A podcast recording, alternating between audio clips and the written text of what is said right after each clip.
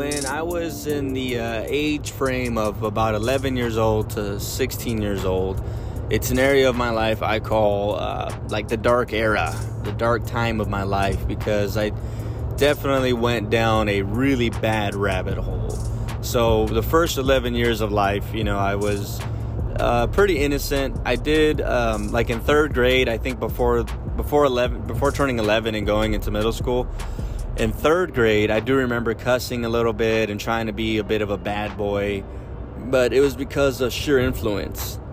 I allowed uh, some of the bad kids to influence me, and that was actually because I was I think I even said it in another episode or something about one of my friends that like chose another guy to hang out with over me and I was like, "Well, fine, I'm going to choose these guys." And the guys I chose with were like bad kids and they cussed a lot and I was trying to be cool and hip and wanted to be part of the group. So there I was cussing and getting in trouble for at recess and being told I can't go to recess for a little bit and blah blah blah. So after that changed, um, I you know I got in a little scuffle with one one kid and and we ended up becoming friends after that because his, his mom was a superhero and she brought us close together.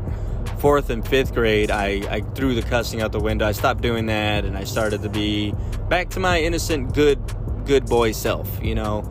And uh, i was pretty cordial. I was polite. I had manners. Um, but I, you know i was only really bratty like with my parents where i was real spoiled and stubborn and bratty and threw fits and whatnot so when when I was 11, that's when my parents had split up, and um, you know, again, I was confused, didn't know what was going on or anything. I didn't really pay attention to it, like because I couldn't, like, I didn't know the details. It was something that I it, I don't know. It was weird. I don't know how to explain it. Like it was something that was obviously taking place right in front of me, but it was something I could do nothing about, and I knew nothing about. It was just happening. I was just along for the ride. I guess it's like being in the back seat and I can't jump out of the car. There's nothing I can do, man. I'm just sitting there watching this all happen. So, um, when I turned 11 and went into middle school, you know, when I was in fifth grade, right before that, I remember the the most innocent, like to to express my innocence. One of the things I did is I used to draw calligraphy like old English letters, and I did my name tag on my desk in all old English. One of my kids was like, "Oh, that's amazing," and my entrepreneur side kicked in right away. I was like, "Hey, man, for like a stick of gum, you know, I could I could do your name tag too." He's like, "Oh, that's awesome." And next you know, I was I was selling name tags for candy and maybe even some chump change um, because kids wanted it. I mean, I was like stressing myself up about it, doing it, and so. Um, during that period, we were transferring over from my house getting kicked out from our house and then moving over to uh, my aunt's house at the time or my grandparents. It's real hazy for me, man. It's hard to remember because everything just kind of happened all at once. Um, I got introduced to marijuana, and it was actually from my sister. She was with her friends, and they were smoking, and I was just doing some work in, in the, uh, the kitchen there at my aunt's house, and she showed up and take a swig of this. It was take a swig, take a smoke, whatever, a puff, whatever you want to call it. So I did a little inhale and coughed it all out and was like, that was outrageous, you know, it was ridiculous. Why would you do that to me? But the curiosity struck, the seed was planted, and I knew exactly who to go to in middle school. So I went from like, you know, drawing silly old English name tags for my friends to talking to somebody like, hey, do you smoke pot? I want to smoke with you.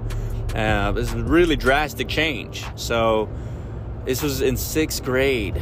You know, this I'm really young, and I reached out to the guy, and you know, he he uh, we smoked a couple times together. I remember wanting to somewhere along the line wanting to join sports, and when we got into football, that guy also joined football, the one I was smoking with, and so that was it, man. We were we became pothead buddies. We were smoking marijuana, and and then selling got involved because the guy that he would get the weed from lived down the street from him. And that guy uh, was actually a complete loser. But in my mind at the time, I thought this guy is a genius like he was living off the street, he didn't have a job. He would steal stuff from cars and sell them or pawn them. Um, he would use that money to buy weed and then sell weed, and that's where we our interest kicked in. Like, how do you buy and sell? We want to get in on this, and uh, you know, we started to try to get in on that on the street, which is really, really just so wild to think that I was like, you know, 12, 13 years old doing this nonsense and um, it just you know continued to spiral down. My life after that i stopped caring about work. There was a side of me that wanted to do good in my schoolwork. And i was naturally pretty smart where i didn't have to study as much and i can just like jump in and, and you know like a jump rope just jump in and start hitting it and doing good with work if i wanted but then there's other times where I just didn't care because I didn't care. You know, life was a mess, man. Things were falling apart. So some things I didn't care about. I remember jumping into pre-cal math like in seventh grade and doing that. I was also part of the chess club. Um, I joined tennis. like I was in, involved in so many different things all just to keep me away from the streets but at the same time i genuinely wanted to be on the street it was a weird weird time man like I wanted to be a good kid, but a part of me was like, forget it. I don't care about anybody. I'm just going to be a bad kid. And it was just back and forth, this inner battle of my conscience, I guess, you know, just back and forth, back and forth. And uh, it was rough. It was, man. I had, I had a hard time, you know, and by the time I was 15, I was a sophomore and uh, sophomore in high school, I was guaranteed allegedly a spot in varsity football for um, oh snap! Was I a freshman going? That's right. So I was I was a sophomore, but I, I was like very early on, just before um, practices for football and everything. Um, now I'm starting to remember everything. But anyway, uh, yeah. So football was going good. I had the girl. I had a lot of friends, and we're making money selling weed, and we're just being, you know, Wild West hooligans. And um, I was at a party and I started drinking. And it's crazy that I used to strategize my drinking time, like at 15 years old. It's just sad. It's very tragic. But I, I yeah, I used to know, like, you know, whether or not to have an empty stomach, what I was going to be hitting. I didn't like. Uh, alcohol, I didn't like beer, you know. I preferred liquor and like talk to the right people. And so we're at this party, and um, while we're there, it's underage drinking. I don't think anybody was of age there. Maybe just the mom of the the girl who was throwing the party, and um, we we were totally unsupervised. So there I was just drinking, which was not uncommon. This is not my first house party. I've been doing this for a few years by this point. And I'm drinking and then I black out. Again, not really the first time it's happened, but this one was different because I woke up in the hospital and so my dad was there crying, and he's looking at me, and, and you know thought I was gonna die because that's what the doctor said. And he's in the medical field; he's an anesthesia tech, so he understood the lingo. And uh, it was either that I wouldn't wake up, I could end up in a coma, or I could die because I was very tiny. So my body took a lot. I really beat myself up with uh, with the drinking, and um, it was bad. It was not not looking good. But I got up, I woke up, and went home that night, you know, or early in the morning, whatever, I guess. Went to school. People thought I was dead. You know, people thought, like, well, you know, some people laughed it off, like, dude, you're crazy. Other guys are like, are you okay, man? Like, it was bad, man. We, we literally dragged you outside, you know, like a wet noodle in your boxers, and your dad had to take you to the hospital. Like, that's, whoa, you know, and um, it was a scary event. So I like to say that you know, I matured up right away and knew, okay, this is the end of the bad days. But it wasn't. You know, I I acted like I knew exactly what I was doing, and I I fell into that mess because you know I was just yeah. It was all part of by my design, you know. I'm just crazy like that. But no, I was scared for my life, man. I was scared for my life. I had a hangover from hell that lasted for like a week, and I couldn't go up the stairs right. I would go in and out. Sometimes I my I couldn't pay attention for a whole week, man. My brain was jacked up, and I was having a really hard time just focusing. And uh, I knew I needed a change, but there was something in me that just said, I don't care anymore. I don't care. This is my life. This is who I am. I'm just a crazy, risk taking, uncaring, you know, just a, a, walking time bomb. You know, I, who knows when everything's gonna end? I just didn't care. So, 15 years old, man, I hadn't even lived a full life. You know, I'm just this young kid going through all this mess, and my innocence was gone. That's really what happened between 11 to 16. I, I just completely shattered any innocence I had, and I felt like I was a young man. Like, I looked at grown men and thought like I'm on the same level with these guys because of all the craziness I had went through and trying to live on the street and sell drugs and then make money and taking girls out and going to the movies and just doing horrible things and going to house parties and and just being a, a crazy like like almost like a rolling stone type of mentality but i was a kid i was a kid man i, I couldn't even uh, drive yet. Well i was i guess i could drive but legally you know like i i i, I just i was a kid. And um, yeah it was horrible. It was a horrible time. I you know i was i was really really bad. And then um, at 16, when I got witnessed to, talked to, I've said it many times, that's the age that I got saved. I gave my life to Jesus, and things changed for the better right away. Like I went cold turkey, man. I stopped smoking, I stopped cussing. Um, I didn't break up with my girlfriend right away. That took like a couple months, but we ended up breaking up, and like I I had this new path in front of me that's like I need to live for God. I don't know why. I can't give you all the answers but I know something inside of me is saying I need to do this, and I can't I can't allow myself to uh, fall back into that dark time anymore. Like that needs to stay behind me. I can't go back to that because it was horrible. And you know, I've told this story many times. It's my testimony, and when people hear it, they'll say like, "Yeah, you need a change."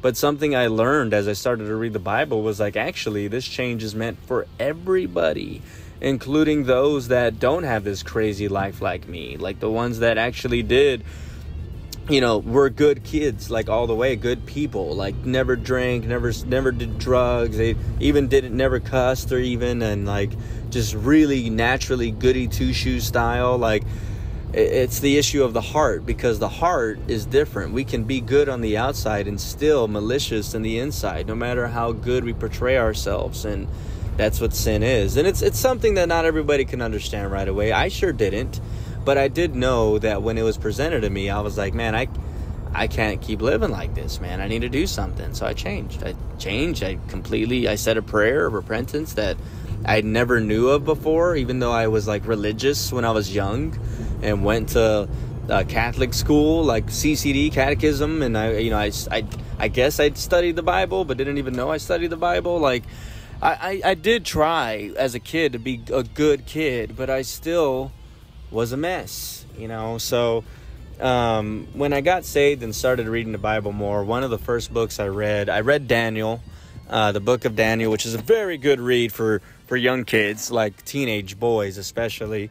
Um, reading about Daniel and the craziness he went through. And then on top of that, uh, after Daniel, I read well the beginning of the bible genesis exodus numbers you know I, I, read those three books and someone really stood out to me and i know this sounds like i was going to talk about my whole testimony in this episode but one of the things that i really wanted to, that was inspiring me this morning was joshua and joshua in the bible man that that he i say bible character but it's more than it's not a fictional book you know it's a real life situation. Like this guy was alive and he lived under Moses. And so when you read from Genesis to Exodus and everything from what the Israelites went through at the end of the book and how Moses had to come and try to liberate everybody through Exodus and, and like going through the 40 years of out into the wilderness.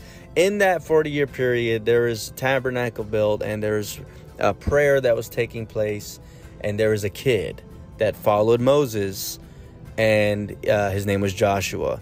And it really stood out to me because Joshua didn't have anything special about him other than he paid attention to Moses. Like he followed him.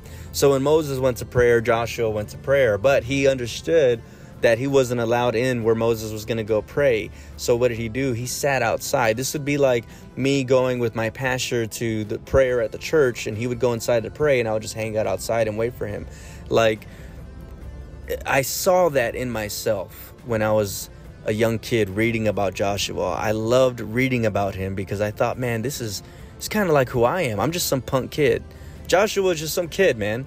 And he might in the Bible, he may have been like in his 20s or 30s or something, but but in my mind, he was just some punk kid. He was just some some kid that was you know born into this world and events happened that that are out of his control you know, from living under Pharaoh to being liberated with Moses and crossing the Red Sea and then being out in the wilderness. He had no control of that.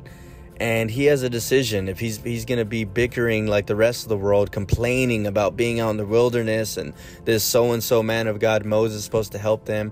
He can he can follow that or he can choose to follow the man of God and be like, well, I mean, this guy seems to have something going on for him. I don't know all the answers, but I think I'm going to follow this guy.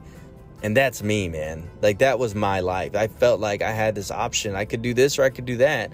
And I think I'm going to choose to follow God. I'm going to follow these people. I'm going to follow the church. I don't have all the answers. I have no clue if this is going to work out. In fact, this could be all nonsense. Like, that's what I thought when I got saved. Like, this could all be a hoax. Who knows? But I do know this I feel a lot better following these people and church people and following God than I did when I was out running the streets trying to live for myself. And uh, I saw myself in Joshua. Here's the great thing is it didn't end there. I got to read more about him in the book of Numbers and like the things that he when Joshua eventually got in charge. No, this, I'm not trying to be like I'm going to be in charge someday. No, that's not where this is coming from. What what really stood out to me was Joshua was so victorious. Oh man, that read that that like pulled at my heart when when Moses passed away and everybody knew Joshua was going to be in charge. Why? Because he was there. He stood he he was faithful. He stood around when Moses had sent people to go spy on the land and can we take this over? Joshua was one of the two guys that came back with a good report that said, "Yeah, we can do this." And there's something about that that just grabs a hold of me like, "Man, I want to be that guy, man. I want to be the guy that's like optimistic and like like, yeah, we can do this because we have faith and we got men, we got people like we can take this, man. Like we can we can do anything." And I felt that when I read about him, and then when uh, when he eventually started to take over and had to take out all the bad kings, because there were some wicked, wicked kings of that time, and and there was only one way to take them out to fight. He had to get in and fight and win over the land. And people don't like to read about, oh, why do we have to have war? Because the wicked will take you out. That's why you have to have war. And Joshua was one of those people that said, we're going to stand up to this. We're going to fight them off. When Moses was still alive and the Amalekites showed up, they're another tribe that was like hating on the Israels. They showed up to, to beat them up, and Joshua was the one that was sent as a commander. Like, yeah, go take the people and fight. And Moses was on the hill, and Aaron, his brother Aaron, and then Hur on the side, and they held his hands up. Joshua was winning as the man of God's hands were up. Like, man, the, the imagery, man, of Joshua's life, it just I love it so much. I just grasped onto this guy like, man, I want to be like this guy. I want to be victorious. And the faith wasn't in himself, man. He like had so much faith in the people of God around him and then of God in general. And when we do like Bible conferences or outreaches, you know, even though I've been through a lot of it, I I know I'm not doing anything by myself. Like the faith is is in the people around me and everything that's going on. And we're like a big locomotive, like we're taking things on. And this is so opposite of that little boy when I was growing up, you know, of who I was, that innocent little boy that threw his innocence away in that five year dark period.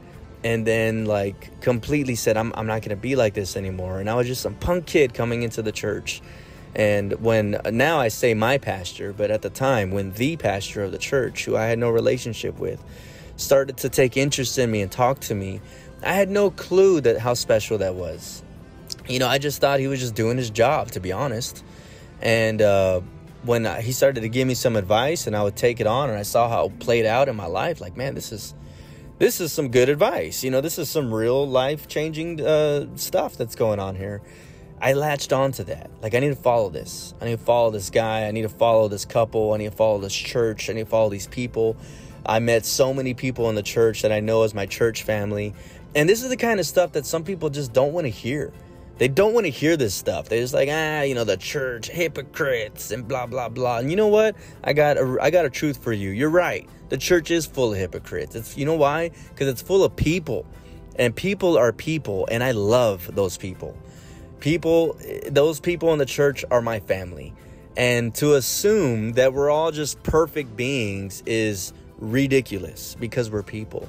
Yeah, of course the Bible says to to try to better ourselves and we're the light of the world you know and we have a responsibility to shine the light. But at the same time you, you know we're not just gonna like act like we don't make mistakes. I think i just got done talking about that in another episode. But you know we we are people. Yeah we mess up. Joshua wasn't perfect. Joshua made mistakes too even though i i held him up so high. He there's a, a moment in later on where he uh, took on uh, helping out these what look like vagabonds, like these people that just showed up and they're all raggedy and like they have, you know, they they said they needed help and blah blah blah, but they were playing a game. They were just being salesmen. Joshua was supposed to pray and find the answer on how he should help these guys out, but instead he gave in to the look of like how weak they look and oh, we need to help them out. Sounds like a good guy, right? He's just being good-hearted. Well, he was played you know and that's what happens with the wicked man that's why there is conflict and confrontation. All these people that say like oh no you know we'll just pray it through and like you know no conflict no con no sometimes you gotta get in there. Sometimes you gotta say things that people aren't gonna like. Sometimes you have to confront and you have to say no. And we don't like that but that's the reality. And that's something i learned when i was reading the bible.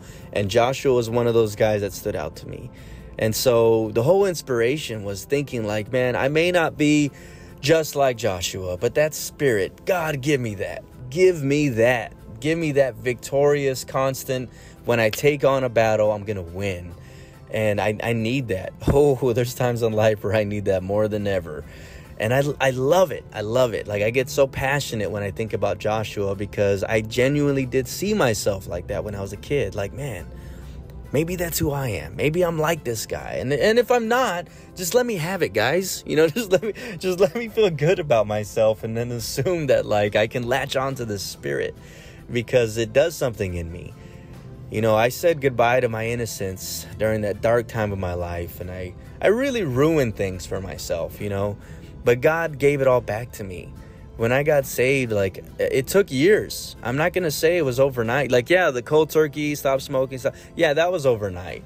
But the mentalities, man, and and trusting people and learning to love people and work with people and and and you know beginning to have faith all of that took time it took years and now you know, it's only been for me at this moment a little over 16 years, 16 and a half years.